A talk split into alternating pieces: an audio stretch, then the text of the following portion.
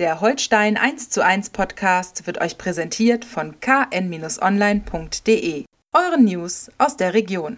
Viel Spaß bei der neuen Folge.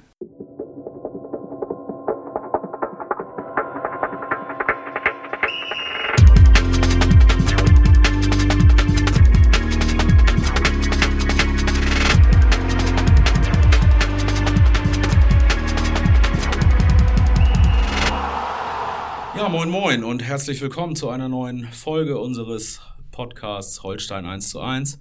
Wir wollen auch in dieser Woche darüber sprechen, was bei Holstein Kiel wichtig ist. Mein Name ist Niklas Schomburg, Holstein-Reporter der Kieler Nachrichten. Mir gegenüber in unserem kleinen Studio hier Holstein-Experte Andreas Opergeidel. Moin Niklas. Opa, ich grüße dich. Schön, mhm. dass äh, wir das Vergnügen miteinander haben mal wieder. Sehr gern. Und äh, dann mal aufarbeiten wollen, was bei Holstein so los ist. Und äh, da steht in allererster Linie ein Punkt beim HSV. Am vergangenen Sonnabend im ersten Zweitliga-Topspiel am Sonnabendabend für Holstein nach der Verlegung dieses Spiels vom Montag auf den Sonnabend. Der HSV hatte da schon ein bisschen mehr Erfahrung in den ersten Spieltagen gesammelt, aber Holstein hat sich da sehr gut präsentiert unter der großen Aufmerksamkeit von 40.000 Leuten, unter anderem im Volkspark. Ja, wobei äh, ich überrascht war, dass in An- und Abführungszeichen nur zweieinhalb oder vielleicht 3000 Kilo Schlachtmummler da waren. Hatte ich eigentlich auf dem Sonnabend mit ein bisschen mehr gerechnet, aber gut, es ist so wie es ist. Die Atmosphäre war trotzdem äh, äh cool. Ja hat Spaß gemacht, dazu zu gucken, vor allem aufgrund der zweiten Halbzeit, die Holstein geboten hat. Das stimmt. In der ersten Halbzeit war es äh, durchwachsen, würde ich mal sagen. Abstände stimmten nicht ganz. Die Zweikampfführung war ein bisschen passiv, oft nicht schnell genug. Hat man auch beim äh, bei der Szene gesehen, die zum Elfmeter und zur Führung des HSV geführt hat. Ne? Da fängt also am Ende ist es Korb, der zu langsam ist, zu spät kommt und dann äh, den Elfmeter verursacht, wobei man da auch äh, sagen muss, also in der Realgeschwindigkeit sah es erstmal nach faul aus. In den Zeitlupen musste man dann doch nochmal eine extra Lupe drauflegen, um zu gucken, wo er ähm, ihn getroffen hat. Ich, Ali Du war es, glaube ich. Äh, ja, genau, Ali Du. Äh, genau, aber sei es wie es sei, Elfmeter verursacht und das fängt halt schon vorher an dann. Ne? Also Hauke Wahl rückt nicht äh, richtig raus, da war dann in der Gefahrenzone vor dem Strafraum schlecht verteidigt. Das war sinnbildlich. Ja, deshalb konnte, konnte Sonny Kittel den Pass, den Steckpass überhaupt spielen, weil er auf einmal relativ unbedrängt war im, im, äh, an, am, an der Grenze des Strafraums sozusagen oder 20 Meter vor dem Tor. Und äh, wenn man da energischer zur Sache gegangen wäre, wer auch immer dann da gestanden hat, dann wäre dieser Pass möglicherweise nicht zustande gekommen. Äh, Julian Korb war dann natürlich nachher äh, das letzte Glied der Fehlerkette, etwas zu spät reagiert, aber da muss man ehrlichkeitshalber auch sagen, dass das dann für einen Verteidiger, wenn der Stürmer antritt und in die Gasse startet, ist es auch extrem schwer, wenn der Pass genau kommt. Also sag ich mal, das war schon so eine kollektive äh, Gesamtschuld, mhm. die da zum Rückstand geführt hat. Umso erstaunlicher, auch schon in der ersten Halbzeit hatte der HSV ja ähm, ziemlich einige Halbchancen, aber jetzt auch nicht ehrlich so die richtige Granate. Nee. Da war Holstein schon in der ersten Halbzeit, äh, was die, was die klaren Chancen anbelangt, unabhängig von den Mängeln im Spielaufbau und den Defiziten auch in der Def Defensive, waren sie aber, was die klaren Chancen anbelangt, waren sie dem HSV da schon überlegen. Mhm. Und in der zweiten Halbzeit dann sowieso allemal. Dann sowieso, genau. Finn Bartels kann es vor der Pause eigentlich schon ausgleichen oder muss ja, es, muss es ausgleichen. in der ersten ganz, Halbzeit. Ganz am Anfang, genau. Mhm. Also da, da steckt da schon einiges drin. Und in der zweiten Halbzeit startest du natürlich perfekt, äh, was für dich selbst, für den Kopf äh, und für das Selbstvertrauen natürlich dann auch einen Schub gibt. Äh, ja, den HSV kalt erwischt nach 47 Sekunden. Schön äh, ähm, schön gespielt äh, im, im, im Achterraum, äh, dann den Pass von Bartels in die Mitte auf den einstartenden Pichler, der ihn einmal äh, annimmt mit links, mit rechts trocken abzieht, äh, dem guten Torwart äh, Johansson, der vorher ja mal in der Kritik stand mhm. beim HSV, aber der es gut gemacht hat, aber keine Chance gelassen hat aus der Distanz. Und das hat so viel Auftrieb gegeben, dass in der zweiten Halbzeit auch ähm, spieltaktisch äh, einiges deutlich besser lief als vorher. Sonst verrät der Trainer Marcel, unser, unser, unser, in anderen Abführungszeichen, neuer Trainer Marcel Rapp ja nicht so viel. Der ist ein bisschen wortkarg in Pressekonferenzen oder wenn man sich so mit ihm unterhält. Ähm, aber da hat er zumindestens äh, da musste man noch nicht viel sagen. Der HSV hat natürlich dann auch in der zweiten Halbzeit wirklich Räume angeboten, die Holstein dann auch gut genutzt hat. Aber, aber äh, die Räume waren schon, hm, also da hat das Tim Walter System nicht gegriffen, vielleicht weil sie kaputt waren vom Pokalspiel in Nürnberg noch zuvor, aber Holstein hat ja auch ein Pokal gespielt, von daher nur keine Verlängerung, mhm. was bei 1-5 in Hoffenheim ja auch relativ logisch ist. Äh, aber äh, immerhin, also das, das, das hat wirklich, das hat wirklich Mut gemacht für die kommenden Aufgaben. Mhm. Und also ich persönlich finde ja, äh, wenn man, ich bin ja auch ein, ein Verfechter eines richtigen Mittelstürmers. Ja. Also das ist ja, das ist ja eine, eine, eine Diskussion schon seit Jahren im Gange. Ich habe mich da festgelegt, ich mag gerne einen richtigen Mittelstürmer. Und dann des, diesbezüglich mag ich auch sehr gerne um die österreichische Neuverpflichtung Benedikt Pichtler, 24 Jahre jung von Austria Wien. Also der hat schon im Training, fand ich jedenfalls, wenn man das mal beobachten durfte, ähm, äh, sehr, sehr gute Ansätze gezeigt und jetzt fängt er an, das auch auf dem Feld zu zeigen. Mhm. Und wenn ein Mittelstürmer mit, mit der, der Kopfball stark offensichtlich ist, einen guten Abschluss hat, allerdings hätte er natürlich auch äh, naja, egal. schon ein bisschen mehr einnetzen können, aber da wollen wir jetzt mal den, hat ja schon zwei Buden gemacht in der Liga, alles gut. Ähm, ich mag diese Art und Weise, der, der, auch beim HSV, der kommt ja nun aus der Alpenrepublik und da hat er offensichtlich vor, vor äh, irgendwelchen gegnerischen Wänden oder sowas oder, oder so Gebirgen von Verteidigern überhaupt keine Angst. Das finde ich klasse. Äh, der nimmt sich den Ball und rennt einfach drauf los und besitzt offenkundig die Geschwindigkeit und Technik, äh, da auch nicht aussichtslos äh, an irgendetwas zu zerschellen, sondern äh, da passiert dann auch nicht immer, aber, aber in schöner Regelmäßigkeit passiert da was. 74 Prozent gewonnene Zweikämpfe, äh, das, das, das ist ein Wert für, für einen Stürmer. Ja, ast der, astronomisch. exorbitant. Ja, ja. Ist immer schwierig, diese Werte genau zu interpretieren. Wahrscheinlich könnte man das dann auch wieder runterrechnen, wenn man sich da jedes einzelne, äh, jeden einzelnen Zweikampf anguckt.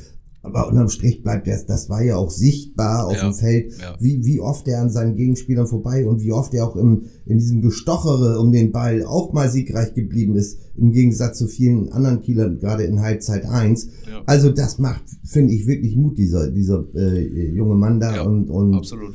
da hoffen wir mal, dass das so anhält und dass er sich nicht verletzt, weil dann hat Holstein wieder vorne eine Waffe. Mhm. Ja, das stimmt. Und man muss auch zu den Zweikämpfen noch, kann man, das kann man ja noch weiter unterfüttern. Also er hat, äh, wenn ich es richtig erinnere, 14 Zweikämpfe gewonnen. Mhm. Und hat damit auch in absoluten Zahlen die meisten Zweikämpfe aller Kieler ja, genau. gewonnen. Und äh, das sagt ja dann auch zusätzlich zur Quote noch was aus. Also er, er hat, äh, er scheut die Zweikämpfe nicht, im Gegenteil, er sucht sie, er gibt keinen Ball verloren. Und was du auch gesagt hast, er, er läuft dann drauf los und macht was draus. Das hat man ja hervorragend gesehen bei der Riesenchance von Bartels vor genau, der Pause. Genau. Wo er wirklich sieht, er hat freie Wiese äh, und dann gibt er Gas und dann besitzt er aber eben auch die Technik, die Übersicht, Spielverständnis, ihn dann im letzten Moment noch rüberzulegen. Der war jetzt nicht 100% dieser Pass, weil der wurde nach hinten schräg raus immer, immer länger, immer länger, sodass Bartelt so ein bisschen überlegen musste, wann er jetzt die Abschlusssituation sucht. Äh, wenn er ein bisschen, noch ein bisschen äh, querer kommt, sage ich mal, dann ist es vielleicht noch einfacher. Nichtsdestotrotz ist es genau im richtigen Moment gespielt, weil der Gegenspieler eben weggezogen ist. Und Bartels kommt dann halt aus vier Metern einfach nicht am Torwart vorbei. Ja, war ein kleiner, kleiner äh, technischer Fehler vorher bei Pichler in der, in der mm. Ballführung. Deshalb kam der nicht so ganz mm. genau, weil er mm. mit so einem langen Schritt den ja, genau. spielen musste. Genau. Nichtsdestotrotz hast du vollkommen recht. Das ist also, das war wunderbar gemacht.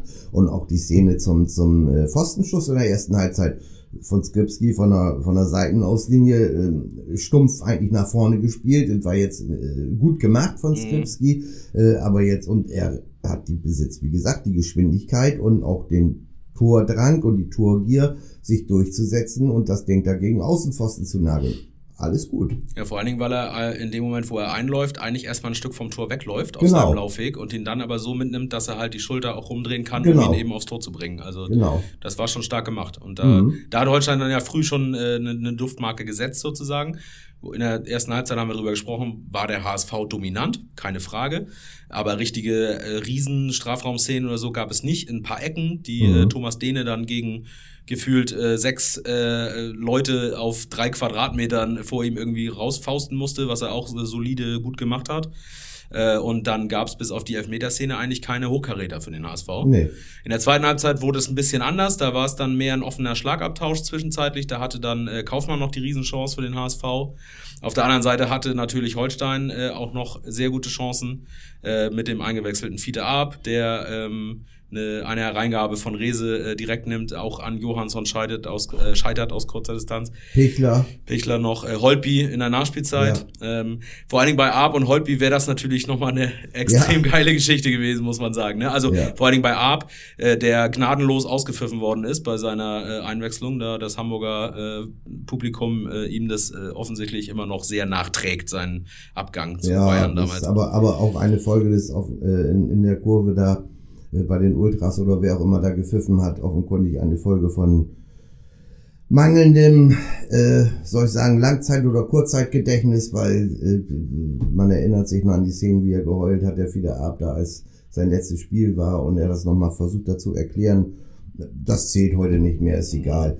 Aber beim HSV zählen viele Sachen nicht. Also wenn ich das einmal sagen darf, irgendwie was mir äh, ordentlich auf den äh, Senkel gegangen ist, ist in fast allen anderen Stadien der Republik äh, ist es eigentlich Usus und guter Brauch und ist auch ein Zeichen von Respekt, dass da zumindest die Gästehymne in Ansatz angespielt wird. Die müssen ja nicht äh, unser Lied jetzt hier äh, äh, drei Minuten laufen lassen, das erwartet, aber wie ist mein Ansatz? Beim HSV gibt's das nicht.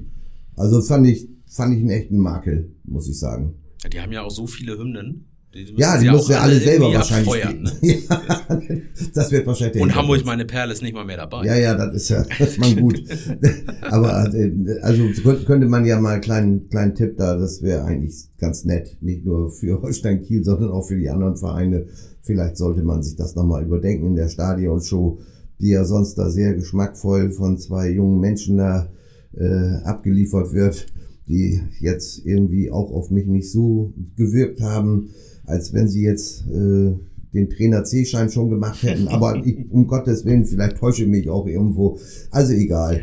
Du bist ja Holstein-Experte, kein HSV-Experte. So sieht's aus, genau. Ich kann das gar nicht beurteilen. Alles, alles zurück, Marsch, Marsch, äh, ja. auf Ausgangsstellung. Ja, das stimmt. naja, äh, fügte sich dann ein bisschen ein, dass die Stimmung äh, in der Hamburger, äh, in der hanseatischen Volksseele äh, Richtung Abpfiff immer schlechter wurde. Ja. Äh, weil man einfach gesehen hat, Holstein ist dem Sieg näher ähm, und, und der HSV kommt zu Hause irgendwie nicht über Unentschieden hinaus. Es war äh, das fünfte Remis im sechsten Heimspiel. Mhm. Ähm, äußerte sich dann in Pfiffen, in Murren, in äh, sehr vielen Becherwürfen, wofür, wo, wo auch einige in Richtung Pressetribüne tatsächlich abgefeuert worden sind bei uns. Ja, mein Laptop hat eine kleine Dusche gekriegt. Ne? Ja, äh, das war. Ich habe das aber geahndet. ja, das ist also da beim HSV ist, ist äh, Druck auf dem Kessel, äh, definitiv, ähm, weil man den eigenen Ansprüchen äh, ein bisschen hinterher hinkt. Äh, Tim Walter saß in der Pressekonferenz hinterher dann auch so ein bisschen mit äh, äh, ja, bitter, bitter süßer, bitter böser Mine, irgendwas dazwischen, man weiß es nicht so genau. Ähm, ja, Nummer 85 auf der Speisekarte beim Chinesen. Ja, das ist sauer. so ungefähr, genau, mhm. ja. Ähm, hat versucht da irgendwie seine Jungs noch zu loben für Einsatz nach Pokal und so weiter. Am Ende ist ja. für den HSV natürlich trotzdem zu wenig. Äh, für Holstein vielleicht sogar auch äh, nur das Spiel betrachtet ein bisschen wenig, weil der HSV in dem Spiel einfach auch nicht an seinem Limit gespielt hat und dann darfst du da halt auch gern mal drei Punkte mitnehmen, die es dringend braucht in dieser Situation. Ne? Jetzt äh, drei Unentschieden unter Marcel Rapp ist jetzt nicht äh, grundsätzlich verkehrt, nur mit äh, ausschließlich Unentschieden äh, wirst du die Klasse nicht halten können. Nö, das ist äh, ganz, ganz eindeutig. Du kannst, kannst sagen, äh, äh, unter Marcel Rapp ist Holstein ungeschlagen in der Liga. Du kannst sagen, äh, auch im dritten Spiel unter Marcel Rapp kein Sieg, aber ich glaube, in der, in der Mitte liegt da tatsächlich dann diesmal die Wahrheit. Und äh, wenn man die Entwicklung sieht, Ingolstadt, ähm, wer kam dann noch? Wer war das Heimspiel? Darmstadt. Darmstadt, genau, danke. Und jetzt HSV. Ähm, da, da ist schon eine Entwicklung zu erkennen, finde ich. Also ich, hoffentlich strafen mich die Störche nicht am, am Freitag im Heimspiel gegen Dresden äh, Lügen. Aber ich fand, da ist eine Entwicklung zu sehen gewesen. Und äh, dass der, dass der neue Trainer da gerade auf neuralgisch wichtigen Positionen wie der Sechser-Position ein bisschen äh, versucht, neu, Personal hin und her zu switchen, um zu sehen, wer ist vielleicht die optimale Lösung. Das finde ich auch völlig nachvollziehbar und, und absolut in Ordnung. Und möglicherweise, man weiß es ja nicht genau, aber möglicherweise äh, hat er mit äh, Louis Holtby jetzt dann auch tatsächlich die, die Idealbesetzung derzeit zumindestens gefunden. Routine, Auge, Zweikampfverhalten, all das, was äh, Louis Holt wieder in Hamburg gemacht hat, das war schon ziemlich gut. Also in dem Spiel jedenfalls. Auch Spieleröffnung von hinten heraus, alles Chico, kann man gar nichts gegen sagen. Vielleicht ist das die Optimallösung im Moment. Kann, mhm. kann sein. Mhm. Es war ja ohnehin mehr ein, ein äh, 4-1, da kann man schon fast gar nicht sagen, 4-5-1 war es ja eher schon. Also gegen den Ball in der ersten Halbzeit dann 4-1, 4-1 und äh, ist natürlich dann auch schön, wenn man dann solche Spieler wie, wie Fabian Reese hat, äh, äh, der dann nachdem Steven Skripski die Gegenspieler in der ersten Halbzeit und Anfang der zweiten Halbzeit gebunden hat und die beschäftigt hat und die vor Aufgaben gestellt hat, sind die natürlich, werden die auch nicht wacher dadurch und nicht schneller. Und wenn du denn einen nachlegen kannst wie Fabian Reese, der die ersten zwei, drei Aktionen allerdings auch noch nicht so ganz wach war, aber dann umso mehr aufgedreht, ja, hat. Ja. Also das, das hat ja schon was. Das muss man ja wirklich sagen. Also und wie gesagt, also nochmal um das Ausgangsthema da zurückzukommen. Äh, es ist drei Unentschieden. Die Entwicklung ist gut. Jetzt gilt es, das gegen Dresden zu bestätigen. Und da ist, ist das ist nicht das Spiel, wo der Abstieg oder der Klassenerhalt entschieden ja. werden. Aber es ist das Spiel, wenn man eine positive Entwicklung hat, die man dann auch irgendwann veredeln muss. Und veredeln heißt in diesem Fall einfach punktemäßig veredeln muss mit drei Zählern fürs Konto, für den Kopf, fürs Gemüt. Du würdest dann vom Relegationsplatz 16 auf jeden Fall den Relegationsplatz 16 auf jeden Fall verlassen. Ja. Und, und das ist da schon mal ein, ein Signal, mhm. uns mal so formulieren. Das ist kein Meilenstein oder, oder irgendwas, aber ein, ein wichtiges Signal, was, was innerhalb der eigenen Mannschaft auch sicherlich irgendwas am Positiven bewirken wird und auch nach außen hin. Absolut.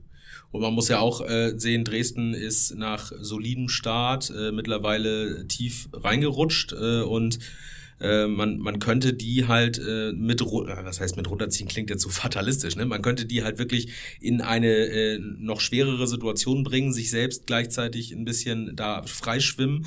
Das sind einfach direkte Konkurrenten letztendlich, äh, gegen die, die du distanzieren musst. Das haben wir auch schon zu Ingolstadt damals gesagt, da ist ein Punkt definitiv zu wenig. Mhm. Ähm, so, da musst du einfach gewinnen, um eben dich zu distanzieren äh, von Vereinen, die ähm, ja, mit, mit dir im Moment, das muss man leider so sagen, bei Holstein mit dir äh, um den Klassenerhalt äh, kämpfen. Ja, das, da, da, da darf man doch überhaupt keine Scheu haben, das so auszusprechen, ne?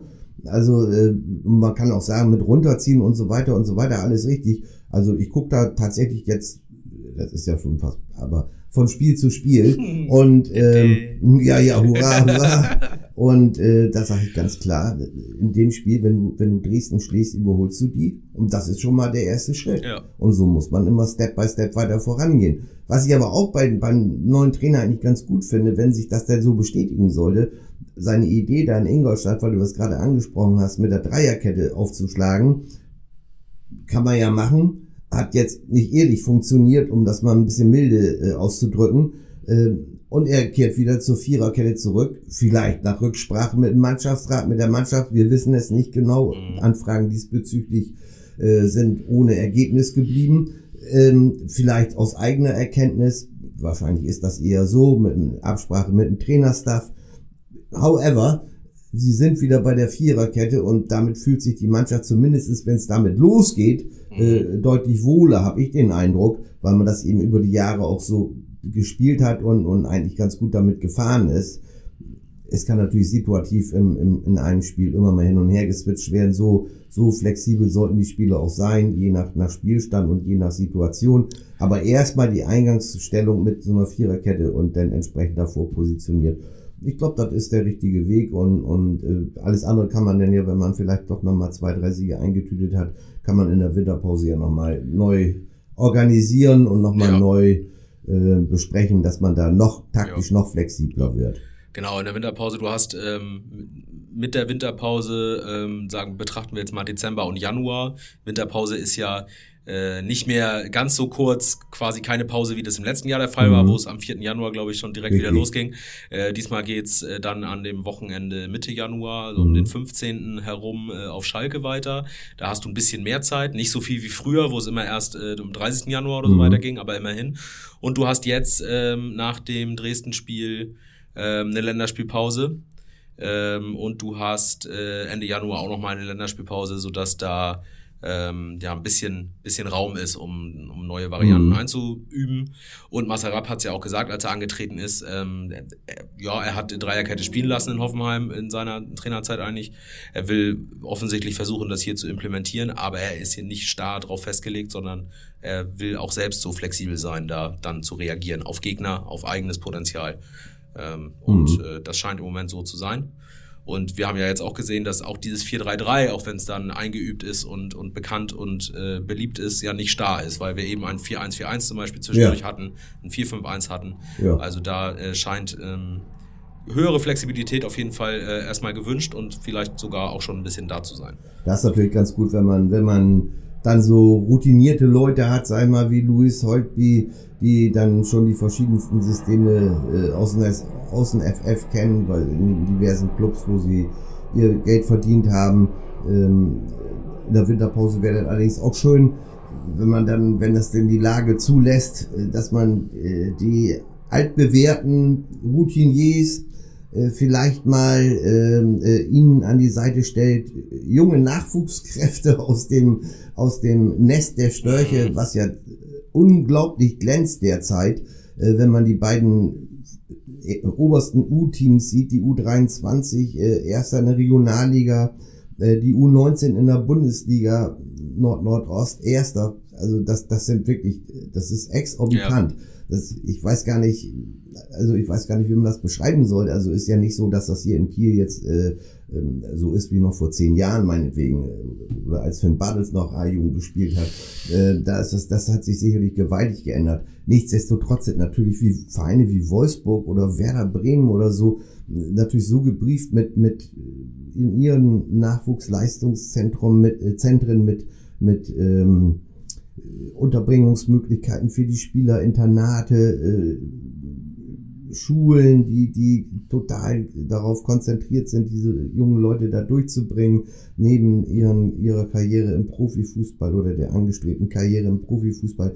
Also, das Zwischenergebnis tabellarisch betrachtet ist derzeit sensationell, ja. was Holstein da abliefert. Absolut. Sensationell. Obwohl der, der Leiter des Nachwuchsleistungszentrums Dominik Peitz mir neulich noch erzählt hat, dass Tabellen eigentlich für ihn nicht das Wichtigste sind, da geht es natürlich um Heranführung von Talenten an die Ligamannschaft, an die Zweitligamannschaft.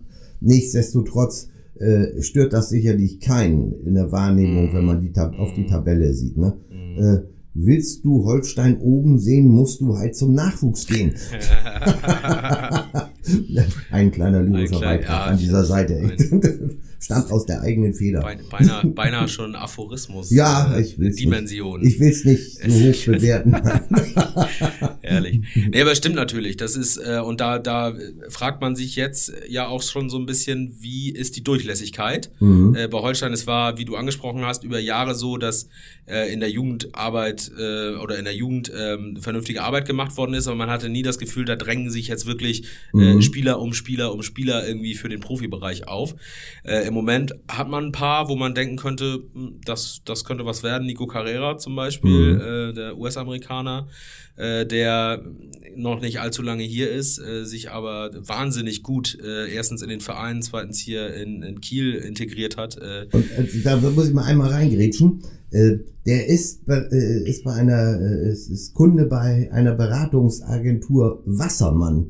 Da denkt man ja in dem Moment eher, ohne dass man jetzt Werbung macht, an den Wassermann hier, den äh, Klempnerbetrieb aus Altenholz. Nein, das ist es aber nicht. sondern sondern ähm, das ist eine weltweit tätige äh, Sportmarketingagentur und Talente-Vermarktungsagentur. Äh, äh, da ist der, der von Real Madrid Valverde mit 65 Millionen äh, Euro laut Transfermarkt äh, der wertvollste Spieler, den sie noch Vertrag haben, aber das sind ganz viele. Modeste fällt mir ein, Guerrero von, von Dortmund und so weiter und so weiter. Die Liste ist wirklich hochinteressante. Stone von, von Manchester City, drei, mhm. vier andere noch von mhm. Manchester City, ähm, Laporte und so weiter und so weiter, ähm, haben einen, einen äh, mega Umsatz, wenn man die Marktwerte der einzelnen Spieler sich anschaut. Äh, und äh, also das ist jetzt keine, keine Nullix-Veranstaltung, wo dieser Nico Carrera da äh, ähm, äh, Kunde ist. Und das zeigt eigentlich auch, ich nehme nicht an, dass sie jetzt jeden x-beliebigen Spieler da unter Vertrag nehmen, nur damit sie einen mehr haben. Es muss ja auch irgendwie einen gewissen äh, Nährwert äh, oder Mehrwert irgendwann erzeugen. Jedenfalls die Wahrscheinlichkeit muss da sein. Also nur mal nebenbei eingeflochten, eben, dass äh, die Beratung da äh, internationales Niveau besitzt. Nun hat man mit Marcel Rapp einen äh, im Jugendbereich mhm. sehr erfahrenen Trainer, äh, mhm. der ja auch in Hoffenheim äh, einige Spieler aus seiner ähm, ja, aus, aus ja, wie soll man sagen, aus seiner Jugendbetreuung dann mhm. jetzt mittlerweile im Profikader sieht. Mhm. Ähm, also vielleicht auch gar nicht der, der falsche Mann an dieser Stelle, was das angeht. Genau, das, das, das denke ich auch. Also äh, wir, wir können ja den, den äh, Marcel Rapp noch nicht hundertprozentig einschätzen. Kann man sowieso nie ein Trainer, aber bei den anderen Trainern war äh, alleine schon deshalb, weil man häufiger beim Training war, weil, weil äh, vor Corona einfach die Kommunikation äh, unbedarfter und, und, und einfacher und unkomplizierter war. So dauert das hier wahrscheinlich eine Zeit, bis man zueinander gefunden hat, um, um dann auch ein paar Sachen mal auszutaxieren, wie tickt der Trainer, der Trainer, wie tickt der Journalist und so weiter, diese Nummer. Ähm, aber Fakten sind eben auf der Hand, du hast sie beschrieben. Und nun ist auch nicht jedes Talent, was auf, in Regionalliga, auf Regionalliga-Ebene oder in, in A-Union Bundesliga ist nicht automatisiert so, dass der da auch in der zweiten Liga durchstartet oder irgend sowas. Ne? Nicht mal in der dritten Liga muss das so sein. Aber es sind natürlich Möglichkeiten da. Deutlich mehr Möglichkeiten, als es in den letzten Jahren so der Fall war. Und da sollte Holstein wirklich ein Auge drauf werfen, ist meine Auffassung, weil es ist ja so ein bisschen das Alleinstellungsmerkmal des Clubs ist ja ein bisschen auf der Strecke geblieben jetzt in der äh, letzten Zeit ich zähle da mal auf, entweder Nachwuch, Förderung des eigenen Nachwuchses, weil da nicht so viel in den letzten Jahren äh, äh an Produktivkräften sich angeboten haben, hat man ja sehr gerne äh, Spieler genommen, sag ich mal, vom Bundesligisten, die da nicht den Sprung direkt geschafft haben, um die dann per Laie, meinetwegen ein Jahr war es, bei, bei Aaron Sadel waren es mal zwei Jahre, äh, die dann hier quasi äh, Spielpraxis bekommen haben und das hat sich ja in vielen Fällen ganz wunderbar äh, für beide Seiten mhm. dann ausgelebt. Das ist ja auch ein bisschen eingeschlafen. Dieser Begriff Ausbildungsverein, das attraktiver Fußball, das ist geblieben, in, in aller Regel zumindest, keine Frage. Aber dieses Alleinstellungsmerkmal, oder ein gewisses Alleinstellungsmerkmal, da werden die Störche schlau beraten, äh, da mal wieder ein bisschen dran zu schnitzen und zu feilen weil die Richtung, die jetzt eingeschlagen wird, das ist so eine Richtung irgendwie sehr austauschbarer Verein. Mhm. Ne? Und das fände ich, das fände ich dann schade. Meinst du, dass das auch, ähm, da äh, sind, bin ich jetzt bei ähm, den Interviews von äh, Ex-Trainer Ole Werner, der sich jetzt erstmals äh, zu seinem Abschied geäußert hat in überregionalen Medien, äh, beim Kicker und bei Sky, äh, bin ich jetzt bei diesem, bei dieser Formulierung, es gab unterschiedliche Vorstellungen über Perspektive äh, und, und Entwicklung, ich habe es jetzt wörtlich gerade nicht drauf, aber mhm. so in der, in der äh, Richtung ging es. Meinst du, dass das damit reinspielt, dass das ein, ein Faktor dafür ist? Oder? Kann, kann gut sein. Also wie, wie ich die Sachlage äh, sehe, ähm, wie soll ich das ausdrücken? Also ich glaube, Ole hat nach der vergangenen Saison, die ja, sag ich mal, in, in Ergebnissen kaum noch zu toppen gewesen ist, eben nur durch den Bundesliga-Aufstieg, mhm äh, da kommt man ja nun erst davon, davon ausgehen, dass das äh, in dieser Saison wieder genauso geschmeidig läuft. Aber das hat auch Ole, glaube ich, nicht erwartet. Aber Ole will, oder, Ole will natürlich, so wie ich ihn kenne, so, so gut und so hoch wie möglich agieren, auf, auf dem möglichst op, für, die, für, für den Verein möglichst optimalen äh, Level. Und äh, da habe ich den Eindruck, wenn ich seine Worte richtig interpretiere, äh, man müsste sich dann wenn sich die Gelegenheit bietet, schönen Gruß Ole, vielleicht doch nochmal persönlich unterhalten äh, und dann vielleicht mal ein bisschen mehr im Detail. Also die Zeit wird kommen, da bin ich mir ziemlich sicher. Ähm, aber so muss man natürlich ein bisschen mutmaßen und ich denke, dass das ihm so ein bisschen gefehlt hat. Die Vision, das muss sich gar nicht in, in einzelnen Spielern darstellen, in, in Neuzugängen. Aber um dann doch nochmal dabei zu bleiben, äh, dieser Achsenbruch mit, mit Meffert an erster Stelle, Lee und Serra, mhm. äh, der ist natürlich nicht kompensiert worden, ohne dass ich da den, den für diese Position verpflichteten äh, Spielern zu nahe treten möchte, den neu, neuen Spielern zu nahe treten möchte. Aber diese Achse ist natürlich nicht kompensiert worden. Und ich denke mir einfach, selbstverständlich wird das stimmen, was Herr Stöber gesagt hat, dass äh, bei allen Neuzugängen alle äh, die Hand heben müssen, sonst wird das, und der, speziell der Trainer, sonst wird er nicht verpflichtet. Ist natürlich immer die Frage, wenn ich sonst gar keinen habe, dann äh, nehme ich vielleicht lieber den. Also äh, es, es macht irgendwie, diese Verpflichtungen machten zum Teil für mich am Anfang der Saison wenig Sinn. Da war Hoffnung mit dabei, dass vielleicht doch noch irgendwas geht. Aber wenn die aus Verletzungen kommen, Bundesliga-Erfahrung ist gut und schön, aber man muss dann noch gucken, wie lange ist das her? Wie viele Spiele haben sie überhaupt gemacht? Was war in der letzten Saison los? Wie ist die Verletztenhistorie? Und da schien mir das nicht alles so ganz so schlüssig und leider Gottes hat sich das bislang ja auch noch, ist das nicht so aufgegangen, wie man sich das vielleicht gedacht hat. Und ich glaube, dass da, dass diese Vision nicht da gewesen ist, dass das für Ole, glaube ich, ein, ein der entscheidende Punkt gewesen ist, zu sagen, so, ähm, jetzt äh, steige ich hier mal aus. Ähm, ich, Ole ist nicht so unrealistisch und, und äh, so naiv zu glauben, dass man jetzt für 10 Millionen neue Spieler holt und dann nochmal wieder äh, den Marsch nach vorne in der Tabelle antritt. Also das nicht. Aber äh, vielleicht irgendwie so der letzte Kick, äh, von auch aus, aus dem Verein heraus, der letzte Kick hat ihm vielleicht gefehlt. Also alle Gerüchte da auch, dieses Gerücht da mit Dirk Bremser, äh, dass er, dass es über seinen Kopf hinweg entschieden worden ist, einen weiteren Co-Trainer. Also da möchte ich meine Hand dafür ins Feuer legen. Da habe ich ihn 20 Mal bei Dirk Bremser und auch bei Ole Werner selbst nachgefragt. Also da gibt's jetzt nicht den Hauch äh, eines Zweifels daran, dass sie sich gegenseitig äh, äh, gut gefunden haben und dass sie sich in ihrer Arbeit auch gegenseitig da mächtig unterstützt haben.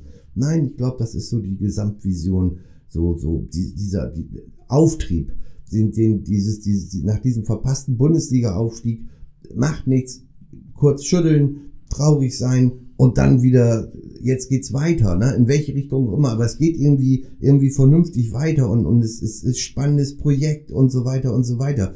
Und ich glaube, da war so für, für Ole so der Eindruck, so hat er jedenfalls auf mich gewirkt, so, dass jetzt diese Sache verwaltet wird, um die Liga Mhm. ein Jahr zu halten, Mhm. um sich zu etablieren, wie das offizielle Saisonziel ja heißt in der zweiten Liga.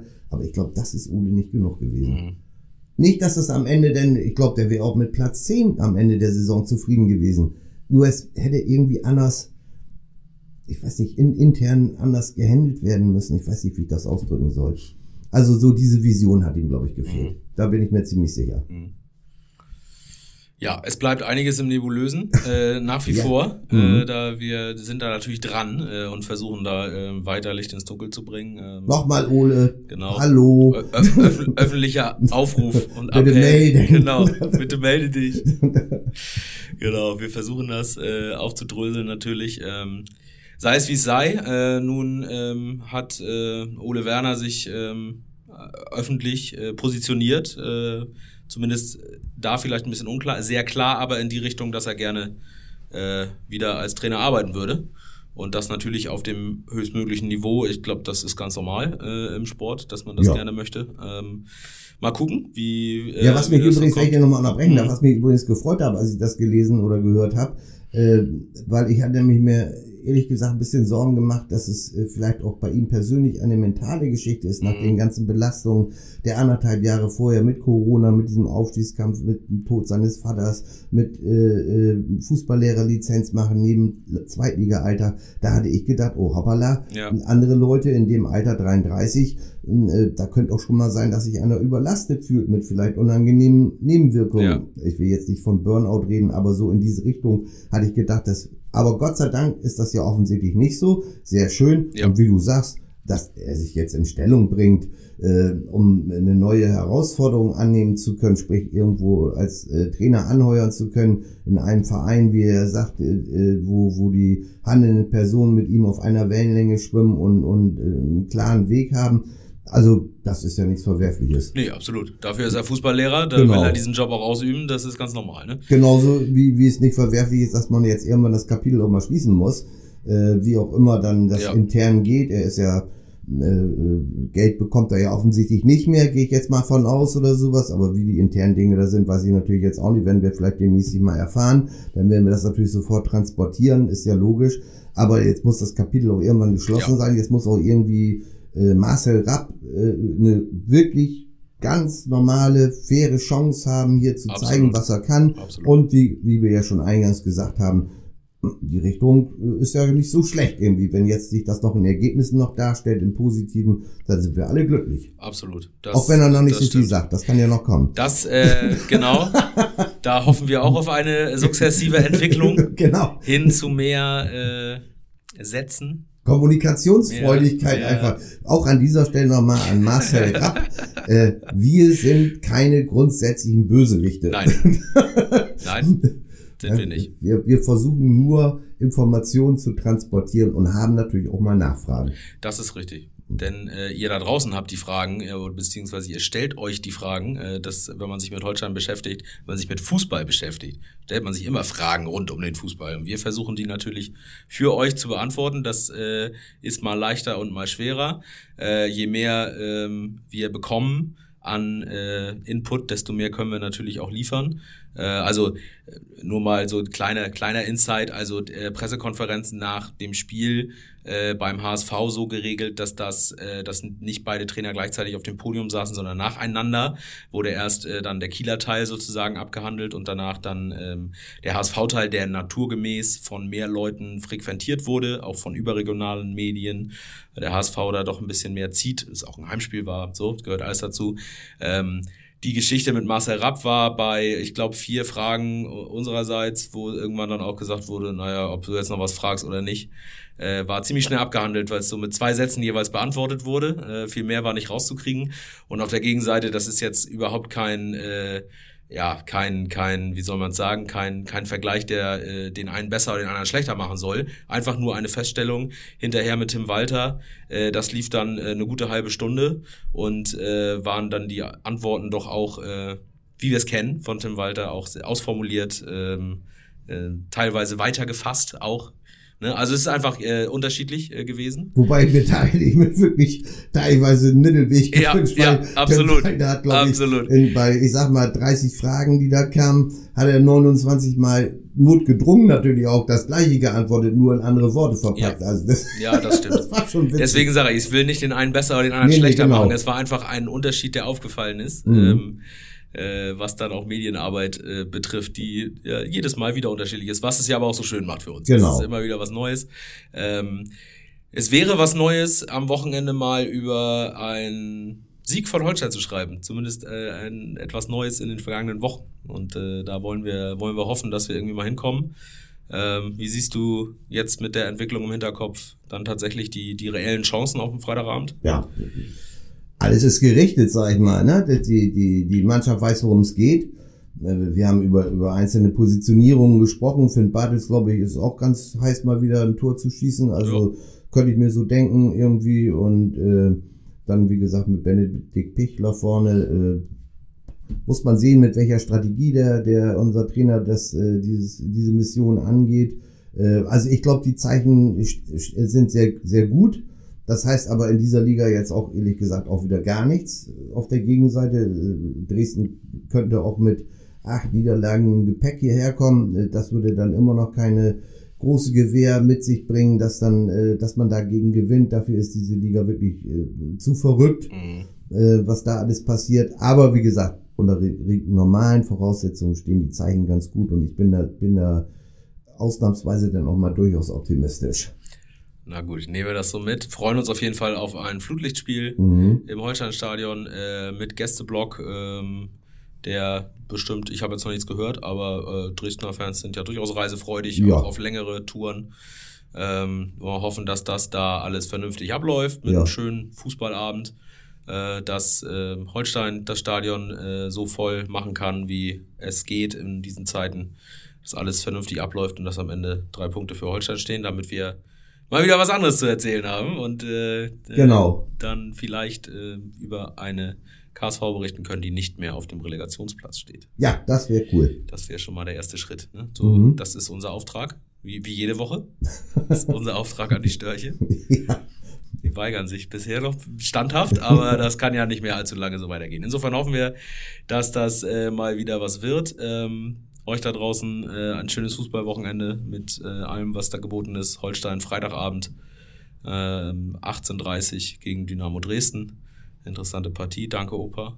Ja, wir sind dabei, Wir, Niklas. wir sind dabei, auf Ja. jeden Fall. Mhm. Äh, und wir werden dann natürlich am Wochenende ausgiebig darüber berichten. Natürlich schon am Freitagabend äh, mit dem Live-Ticker auf KN Online und äh, allem, was dazugehört, dem Nachspielzeitkommentar zum Spiel, äh, Spielbericht, Noten, das Komplettpaket. Und dann am Wochenende schauen wir auf die Nachwehen und äh, nächste Woche werden wir drüber sprechen, was denn wir da so gesehen haben und gehört haben und wie auch immer. Ne? Und dann gucken wir mal, wie die Pressekonferenz am Spiel wird. Und in diesem Sinne, äh, vielen Dank. Äh, ihr da draußen bleibt gesund. Äh, viel Spaß am Wochenende. Wir hören uns nächste Woche. Bis dahin, ciao. Ciao, ciao.